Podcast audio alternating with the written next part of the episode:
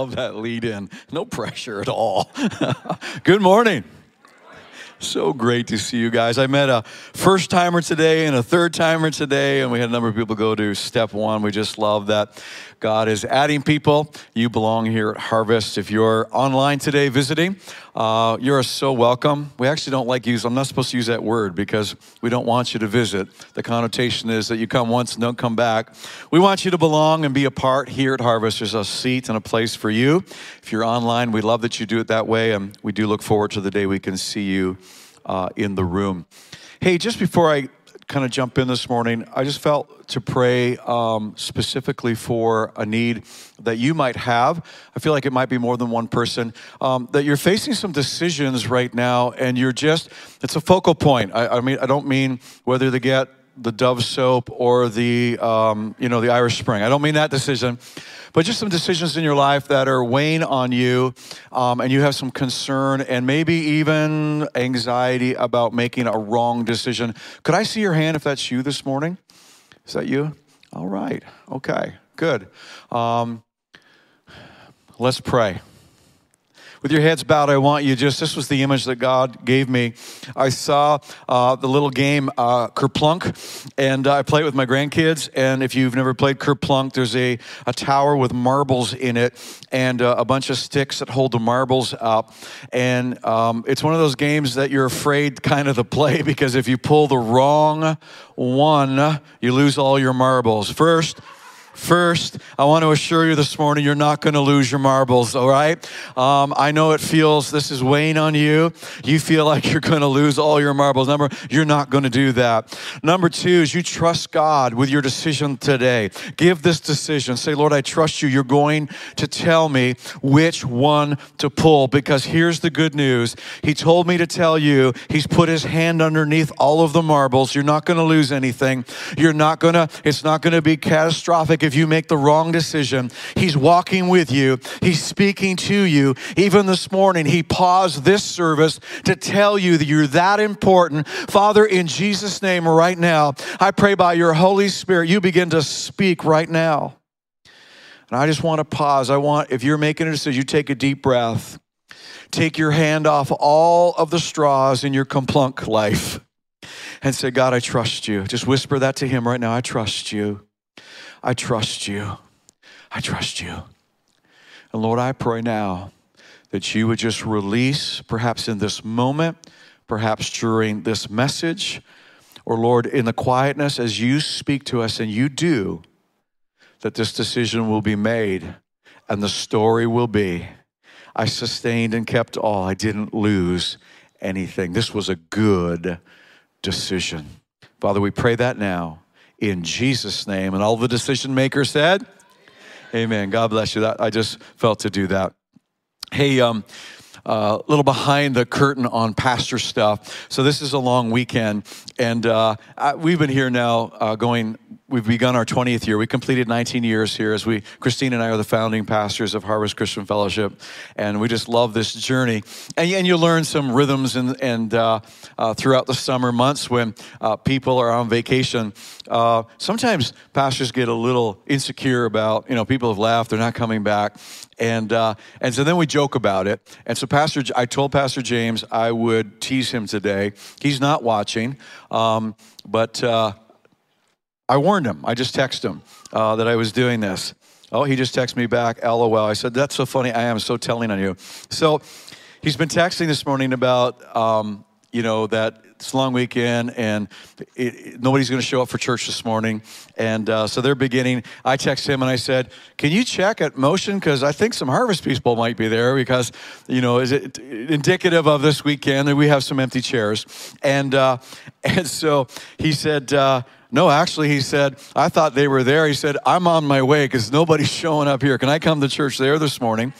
And I said, uh, that might not be a good idea. And he said, oh, good. He said, his wife's name is Sarah. He said, at least Sarah came and she so needs the message this morning. I just love his sense of humor. I learned a long time ago not to do that to my wife. Anyway.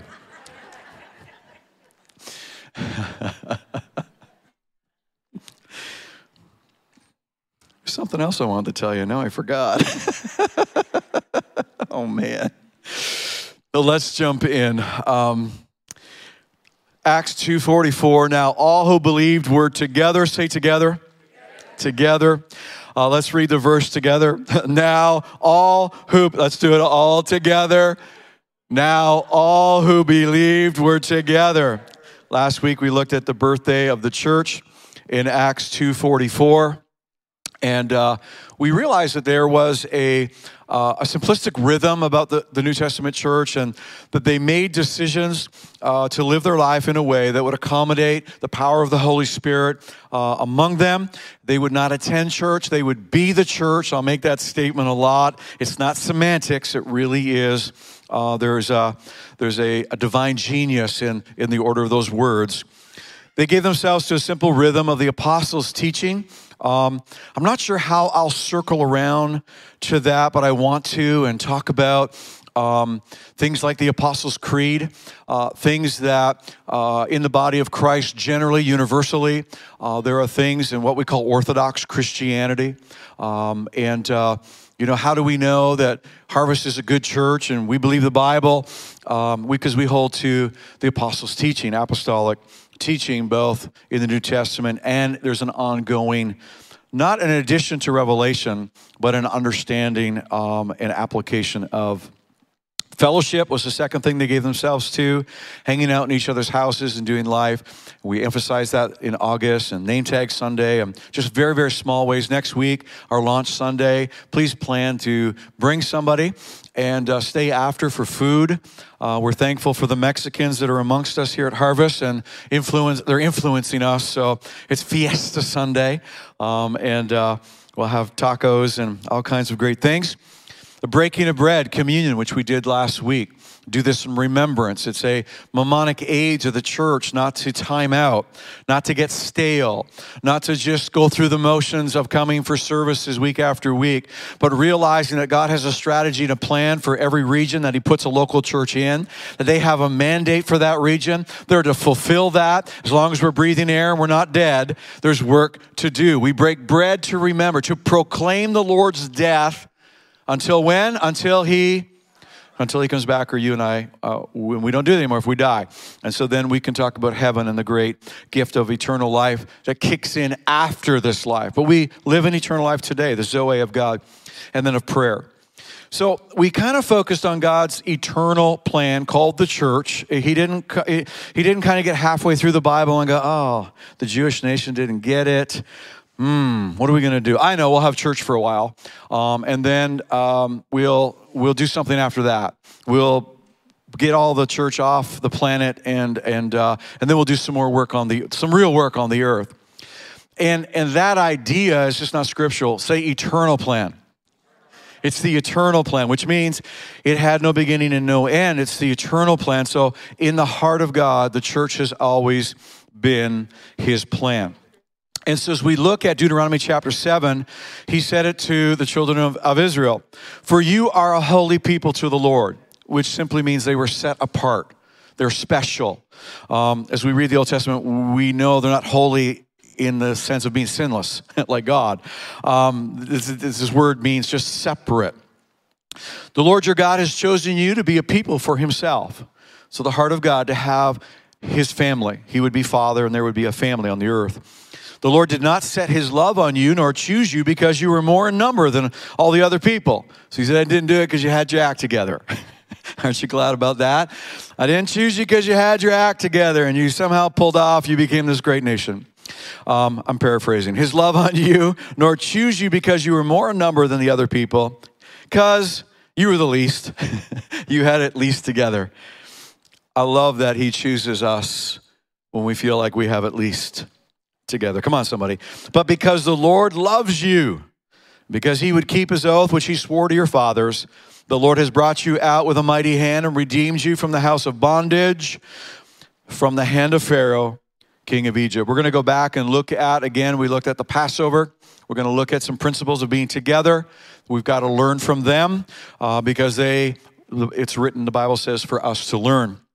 We'll pop this scripture in the New Testament. First Peter says the same thing uh, to us as New Testament believers. And now that we understand uh, what some of these mean because of the Christ event of the cross, we call it Easter.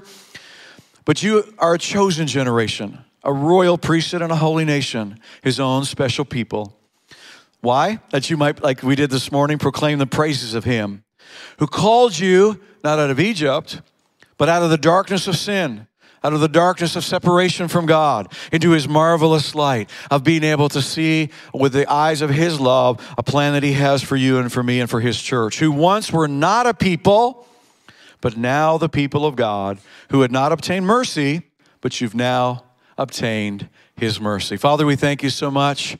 Lord, as we just kind of circle back at harvest, what does it mean to be together as we launch this fall?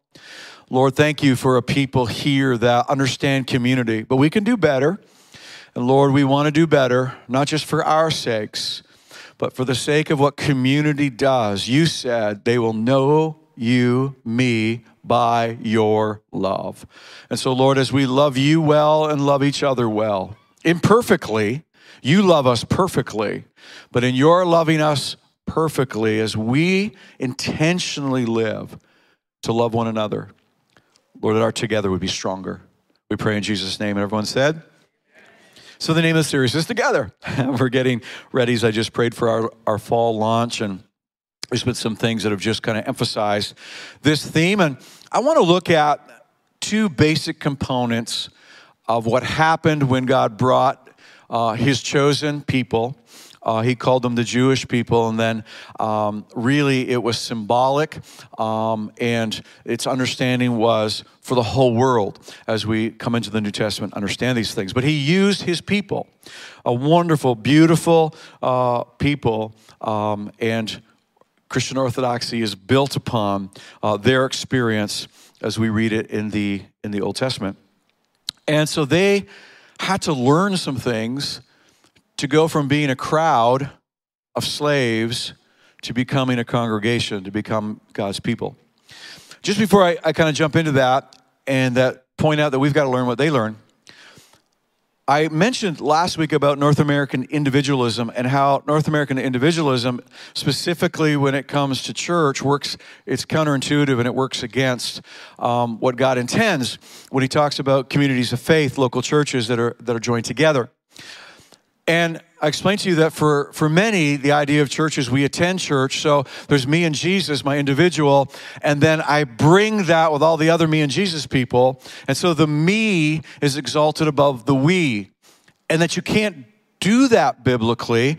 And so as North Americans, we're fight, we'll always be fighting against that. Whereas in third world countries, we love Cuba and I'm hoping to get back to Cuba soon so we can catch up. And the leaders there are reaching out to me in texts and emails and kind of giving updates. They're already, the Latinos are such uh, communal people. They just, if you go into their villages, they're already so connected. They don't have the back porch, front porch like we do. Um, they just live together. And if you're short on rice today, your neighbor has a little extra and we share.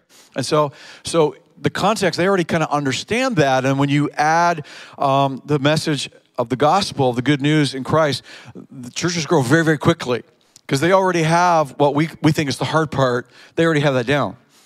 And so, North America, we don't just go to church. We're making this decision. We want to be the church because when we do that, the um, the, the, New Testament churches we read about in Acts, there's a power, there's a life of the Holy Spirit. There are things happening that that are amazing, and that we want to see those things as God's bringing His plan together in our region. So, when I say that, and I talk about together, if you're new or you've been around for a while, one of the fears when you hear together is the opposite extreme, and I just want to say this, and I think it's important, of conformity. And so some churches will go to great lengths to bring conformity, which is not unity and love. Conformity is different. A conformity, and, it, and in Christendom, unfortunately, it becomes very, very, very, in some cases, narrow. And so um, that conformity is we will all think the same, vote the same, be the same, and the sameness under the banner of Christianity this conformity is, is, is contrived and forced because we get a little uneasy sometimes when people have different ideas about life. Now, apostles' teaching, I'm not talking about the fundamentals of the gospel. I'm talking about just we live life differently, don't we? Hello? Yes or no? yeah.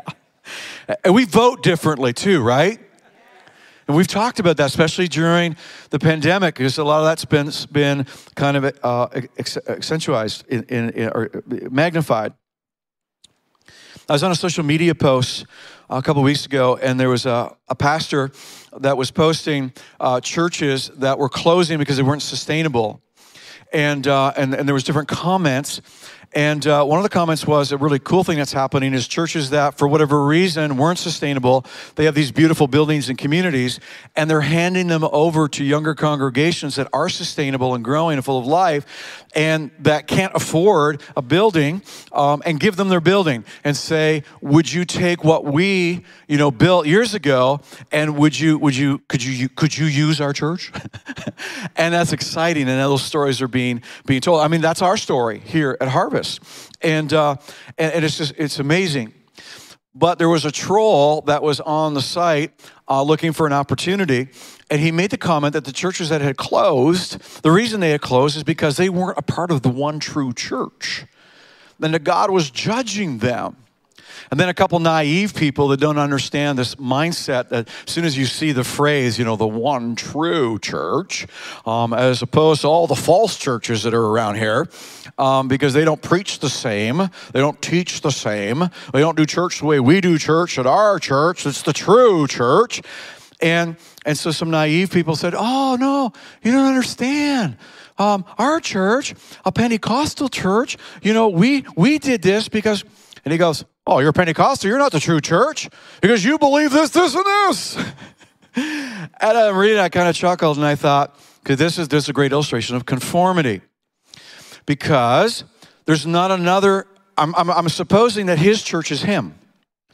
Because there's not another human being that could conform and be him, and that's what he wants. And so conformity is not together. Um, Unity is when we bring diversity together and we love each other and we learn to get along with the differences. You tracking with me? And people that kind of take things out of the, the teaching of the apostles, and there are things, there are principles and applications, but they apply scripture to things that are changing in our society and, and, and apply it to just kind of pull a scripture out and say, okay, now by conviction, we're going to believe this about the government. And I'm picking on government just because it's kind of in the forefront right now. Um, I have a friend, a pastor friend, um, that went through something tra- uh, uh, tragic, I think, in, during during COVID, and that was half of his church got up and walked out, not literally in a service, but uh, half the church left and went to a church down the street. The church down the street, the pastor there was using um, the authority that God gave him to teach the word and the apostles' teaching to sidetrack into politics and personal opinion. And it sounded good and it sounded almost anointed. It sounded like great. It was very convincing because under the name of God, we were gonna we're gonna elevate some things higher, I believe, and scripturally higher than they should have been. And so as people were listening to that, they were going, "We're going down to that church because he's preaching the truth." And off they went, and and pulled the arms and legs off of a local church, the body of Christ. So what's dangerously, I'm going to come back to that in a minute. What's dangerously prevalent right now in the world, not just, and we're we're not of the world, but we're in it and we're, we're influenced by it. What's dangerously prevalent right now, um, I don't want to be over dramatic, but, but the Civil War in the United States happened because people polarized around political, um, political issues. And hey, you know, slavery and it's, it's horrible. And I'm not speaking to the issues. I'm speaking that families killed each other instead of talking through how we're going to resolve differences. And the Civil War was one of the greatest bloodsheds of America. And it really is a blight on, I think, their history. I would say that. I think there might be better ways to deal with things. Am I talking to the right people? Are we tracking? I, like that, I'm not being weird right now, right? All right, all right. I just want to know you're there. So, uh, um, so what happened is there's a polarization so that when you don't believe, the first step was when you don't believe what I believe, you are my enemy. And that's what's happening right now. Lines are being drawn, and the story's being told all over of families, dads and moms and, and brothers and sisters are not talking to each other because they took a different stand, took a different stand about issues relating to our what's happening in our world. And, and so it's not now that you're different, I still love you, and I respect your differences. It's no, you're different, now you're my enemy. And now we treat each other adversarially. You see how subtly that happens? And we're, I mean, we're living right now in a climate that that is prevalent. And that is, that, that's going to be a struggle moving forward. And it has, um, it has for some churches already. And this story is being told over, over and over. This week, Christine and I dropped our almost 19 year old Seth off at Carleton. And uh, so he took a year off to get some finances. We're so proud of him. Yeah, go ahead and shout out for Seth. He serves here and because I made him. And, um, and, uh, uh, Seth is a, a really bright, uh, almost 19 year old, and um, he's really up on, on all things uh, current events and has some hugely strong opinions about those, which are different than my hugely strong opinions about those. We've had some great conversations, and uh, here's the deal though we, we agree that, that we're father and son first, and that our bond is not in the agreement of those things, it's in the agreement that I'm going to love you unconditionally because you're my son. I don't want to oversimplify that, but you get there's an order there, right? Okay. And we're talking about together. Let's go back to my pastor friend. So, half of the Christ followers who should have known better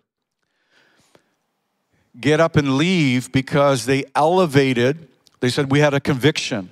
The government shouldn't be doing the things it's doing. This is tyranny. Someone needs to fight this. Okay. But is fighting that, do you elevate? I'm not agreeing or disagreeing. I'm saying, okay, so we, we have this issue, we have this situation. So, do we then rip the, bot, the, the family apart and you go down where you're hearing something that you agree with so that you don't have to deal with the disagreement? Because it's easier there. And we're just going to say, but it's all things Christian and it's all things God, and He's preaching the truth. Really? Or is it just you can't figure out how to deal and you elevate your conviction over and above God's? He said, I want you to learn to get along. How are we doing? Okay, that's just my intro. Here we go. All right. I'm not saying any of this is easy, by the way. They continue steadfastly in the apostles' doctrine. We'll talk about that. I think there are irreducibles of the gospel. I think we should teach truth, not just what we feel like teaching, but the truth of the word. But what is that, and how do we know what that is? In the fellowship, we get along, we hang out, we do small group, breaking of bread. We're, rem- we're remembering that there's a work to do at the church. We're here for a reason, um, and in prayers. So we go back to Acts chapter excuse me, we go back to Exodus. and the Exodus, God um, gets them ready, the Passover. They've gone over the Red Sea. God made a way where there was no other way for salvation as He did. These are all things that we can relate with as we understand the Christ event. And, uh, and so now He says, I'm going to teach you uh, as you're in the wilderness where there is nothing to eat, nothing to drink, and it's tough and hard. I'm going to teach you to rely on me for your life. Say life symbolized in the bread, manna. I'm going to talk about that in a second. But it's we're going to open this up. I need you to think. We often just think of, you know, hey, the bread from heaven. Jesus said he's the bread from heaven. We should go out every morning, do devotions, and eat the bread of heaven, and that's really great. No, no, it's so much more than that. It's your life. Say life. Watch this. So, um, the Lord says to Moses, Behold, I will rain bread from heaven. And the people should go out and gather a certain quota, a certain amount every day. Say certain amount. It's important. That I may test them whether they will walk in my law or not, whether they will live life on my terms or not. Now let me let me set this up so you understand because I've heard people, you know, going through a really tough time and they're going, "Pastor, I pray for me. God's testing me. I'm in the test of God right now. Life sucks. It's hard. It's hard. Life sucks. It's hard. It's God's test. He's testing me. You know how God does that? Just everything, everything, all the marbles fall out, and He just had to teach me. Teach. He's testing and teaching me. You know how that goes, Pastor? I'm like, no, I don't. Thankfully. What does it mean when God te- what, what, what is God saying here? What does it mean if God's testing us? The, the perfect analogy to understand His Hebrew word is this. I want you to imagine that it's back in the day, and you uh, all you do you, you you live your life by having a storefront mom and pop business downtown in Cornwall. And when you're all done at the end of the day or the end of the weekend, and you go home to celebrate some time off, you lock up the door. Say, lock it up. To protect what you're building in your business, your life, it's protected. It's protected. Today we have alarm systems, um, and uh, uh, it would work similarly to the way it worked back in the day, but back in the day it wasn't an alarm system. There would be a police officer or a security that his part of his job in walking the beat would to go and he would test your door to see if it was unlocked. Not because he wants to go in and steal your stuff or make your life miserable, because he's for you. Say, for me. God is for me, not against me. When God is testing this word, it means he's going, it's not for him, he knows. It's for you. He loves you. And He's turning the, the door, the lock on the door of your life, the entrances of your life, the, your way of thinking, the way of your living. And He's saying, You are vulnerable to attack. He calls us up by the Holy Spirit. You are vulnerable to attack. This area of your life is wide open and unlocked. Could you come and lock it up? And the security guard back in the day, the alarm, the alarm company today will call you and say, "We have detected motion. We've, you know, can you go down and investigate the area of your building, your business, your life that is open to um, susceptible to the enemy?" Whereas the devil who rob, kills, and destroys is not going to tell you he's in your life because he found an open door. We tracking on what it means when God says, I will test them? It's a good thing. See, it's a good thing.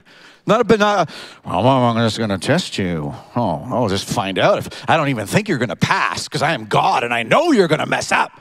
I'll give you the test anyway. No, some of you were thinking that. All right. Number one that we're going to learn, the first door, major door of our life, we got to get it right. Number one, learning to live our life on God's terms learning to live our life on God's terms. They'd always been slaves. They'd learned to live as slaves. There was no freedom whatsoever. They had no identity. Slave number 6543, whatever. They had no dreams, no destiny, no sense of tomorrow, no sense that anything's going to change. They were slaves, generations of slaves.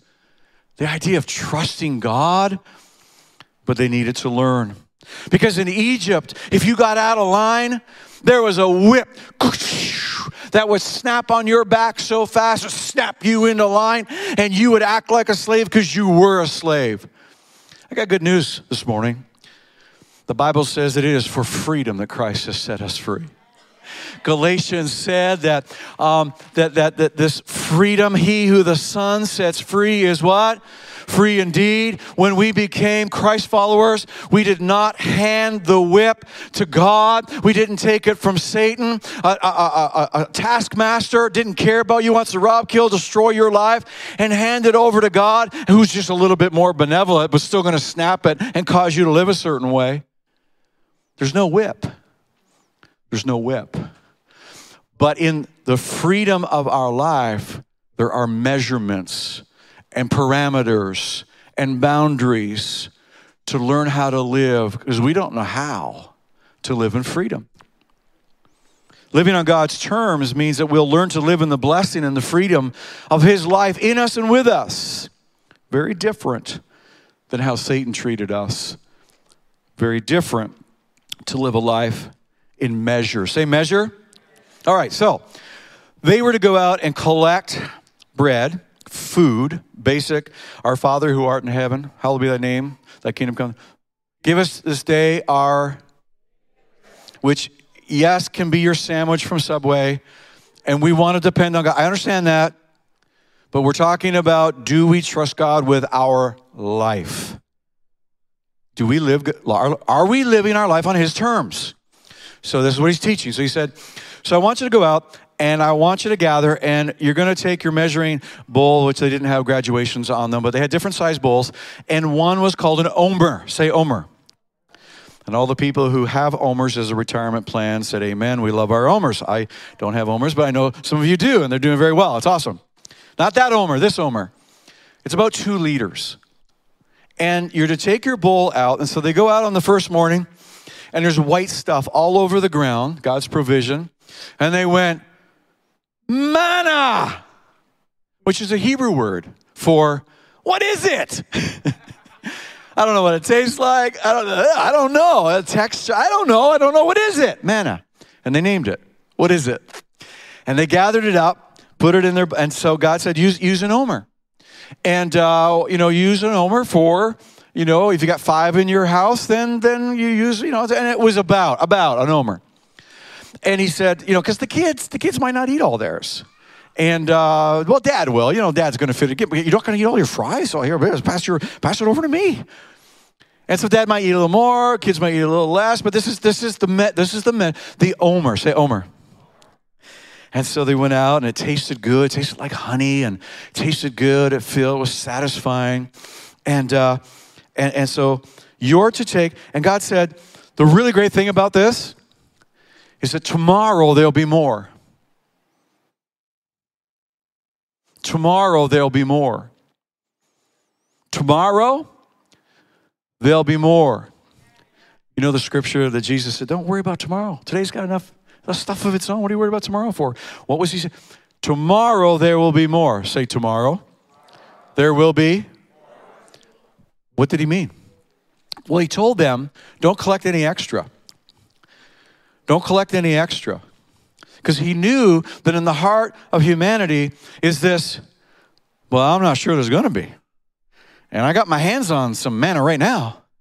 Well, what if there isn't some tomorrow? What if there isn't life tomorrow?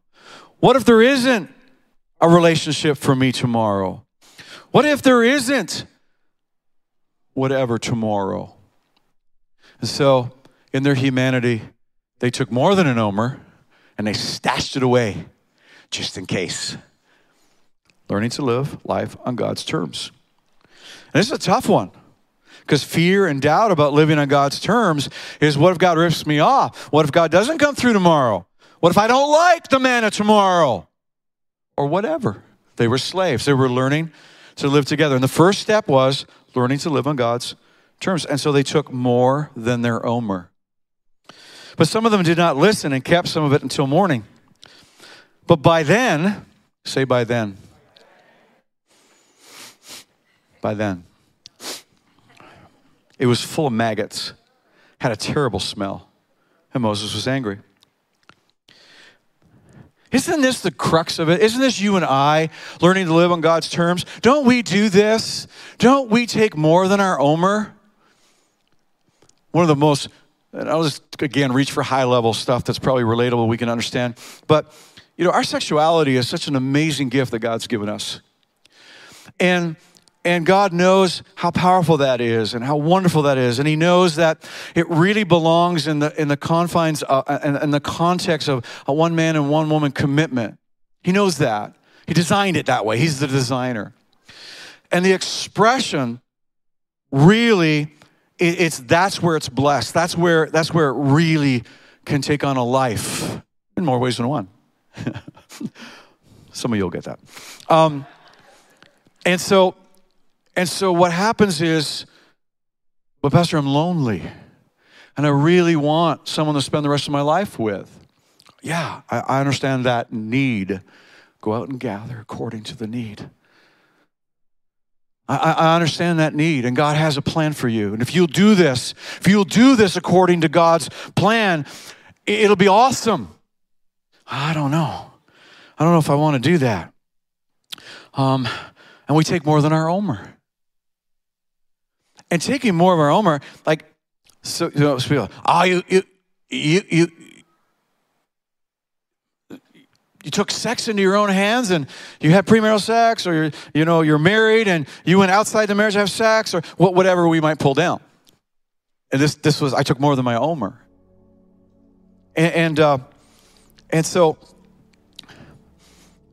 do we focus on, what do we focus on here? What, what's really the problem? The problem is that's a symptom of something deeper, and the something deeper is we're still learning how to live our life on God's terms.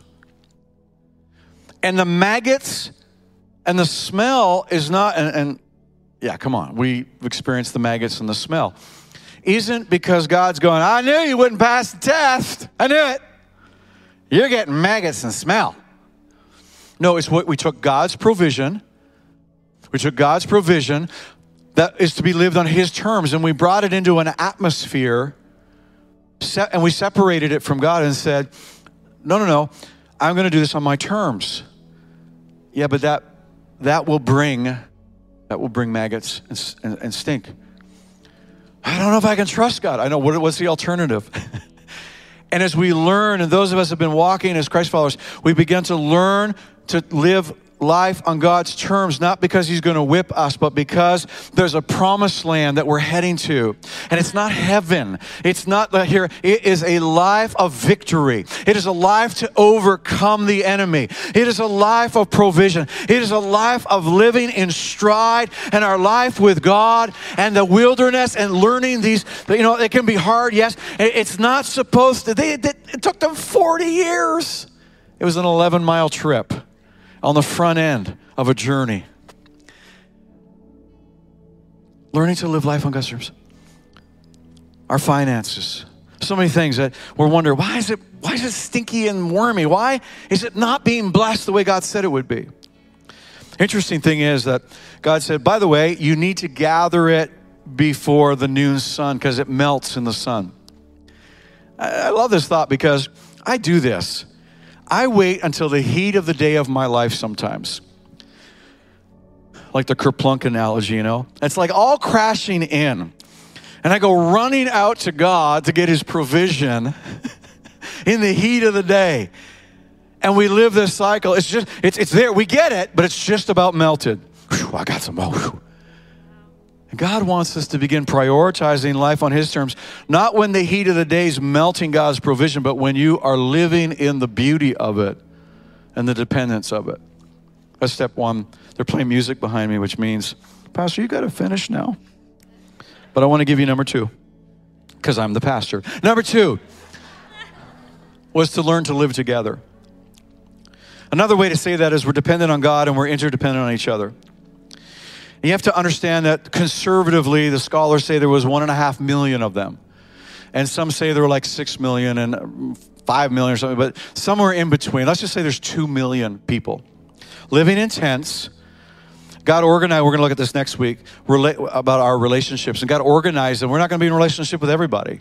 They were a nation, they had tribes, they had clans, and they had families and so you would you would be encamped with some people right next to you. Like like i can hear you in there. I keep it down. I can hear you. Say together. together it was close together. Some of them didn't listen and kept it until morning. But by then it was full of maggots had a terrible smell. Moses was angry. Why was moses angry? Because they got it wrong? I'm sure that was part of it. But it really stunk.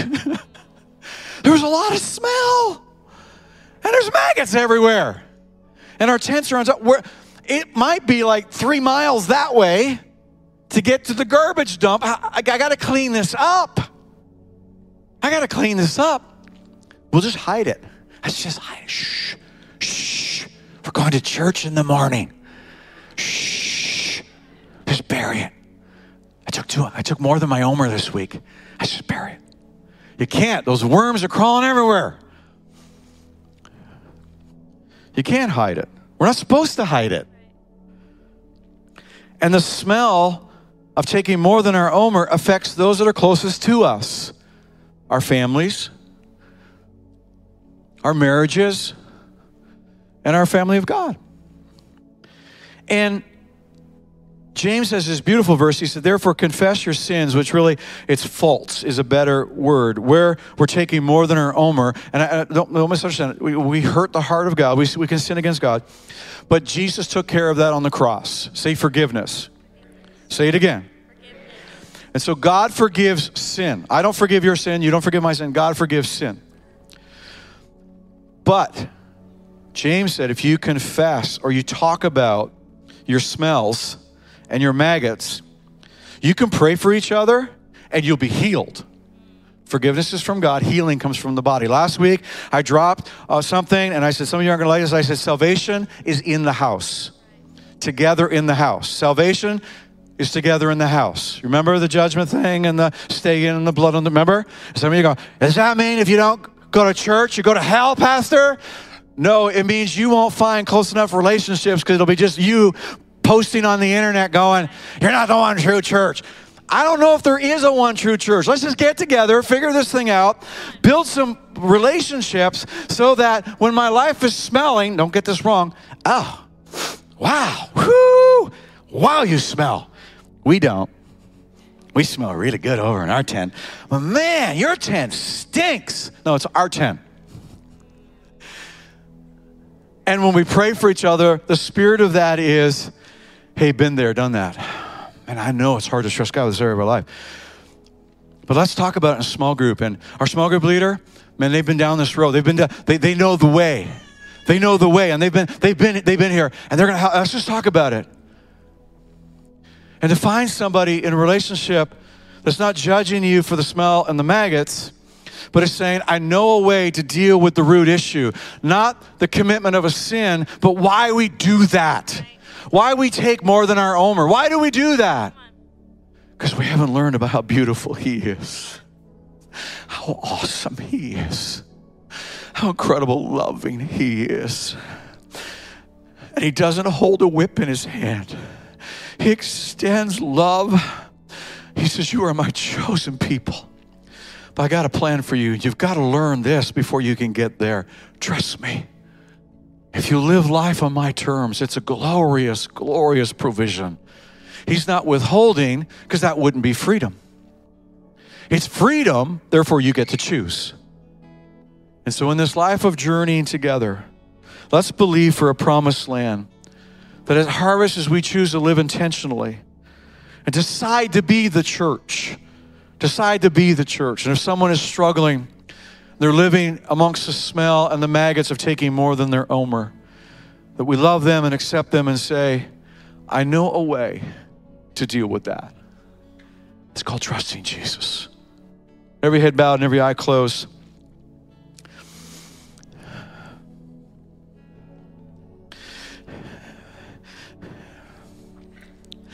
My heart hurts when I think about religious systems that have forced people to bury their stuff, put a smile on their face, and pretend. God hates it. And it makes him angry because there's a way of freedom. There really is. It's a journey, it doesn't happen overnight. It's a journey and learning together and being together. And there's a power, there's a salvation, there's a healing of being together. At Harvest, we say it this way it's a shame off environment but we need to deal and learn to live in measure. If you're here this morning and you've never trusted Jesus with your life, You've never crossed the Red Sea. You've never said, I want your salvation. I want to live, God, with you on your terms. You realize today that you're under, the Bible says, we're separated from God in the tyranny of sin. We can't help but sin. If you've never given your life to Jesus, but today you're hearing that He loves you. In fact, this is your day that He's inviting you to be a part of His family. Maybe you've been attending for some time, or maybe you're a first timer today. It doesn't matter. If you're here today and you say, I want, I, want, I want to receive Jesus into my life, forgive my sin, and begin the journey of His life in me.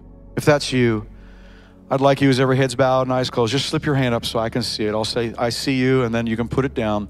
I want to lead you in a prayer. Is there anyone this morning? Thank you. Is there anyone else today? just raise your hand. Just glancing, just give me a second to look. Hold your hand up and keep it up if you did. If you're online today, the way you can hold your hand up is just text in the box, I'm making a decision today. Many have done it online over these months. Harvest, would you pray this prayer with me? And if you raised your hand today, you're praying this prayer perhaps for the first time. Dear Jesus, thank you. Let's all pray this together. Thank you that you love me. I invite you in my life. Forgive my sin. I can't wait to begin a journey with you. I believe if you prayed that prayer from your heart for the first time, you're born again. Let's just thank, uh, give God thanks and encourage those people that are making that decision for the first time. Would you stand with me this morning? I know in some ways a sobering word of reflection. If you're here today and you've been taking more than your omer, just say to Him, Lord, today I make a decision. I make a decision to trust you with my life, trust you with the area, that whatever area the Holy Spirit was speaking to you about. Don't take more than your omer. It's wormy and it stinks. Come into the blessing of His provision for you. It's awesome. God bless you. Have an amazing week. My heart has been in your sights long before my first breath, running into your arms is running to life from there. I feel this rush deep in my chest. Your mercy is calling just as I am. You pull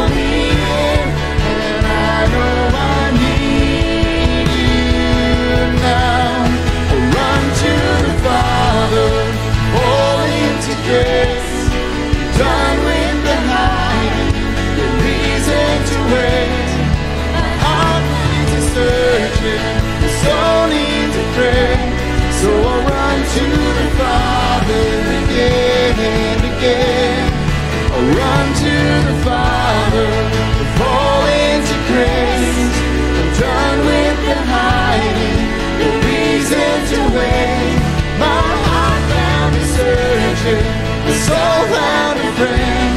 So I run to the Father again and again and again and again. Whoa, whoa, again and again and again and again.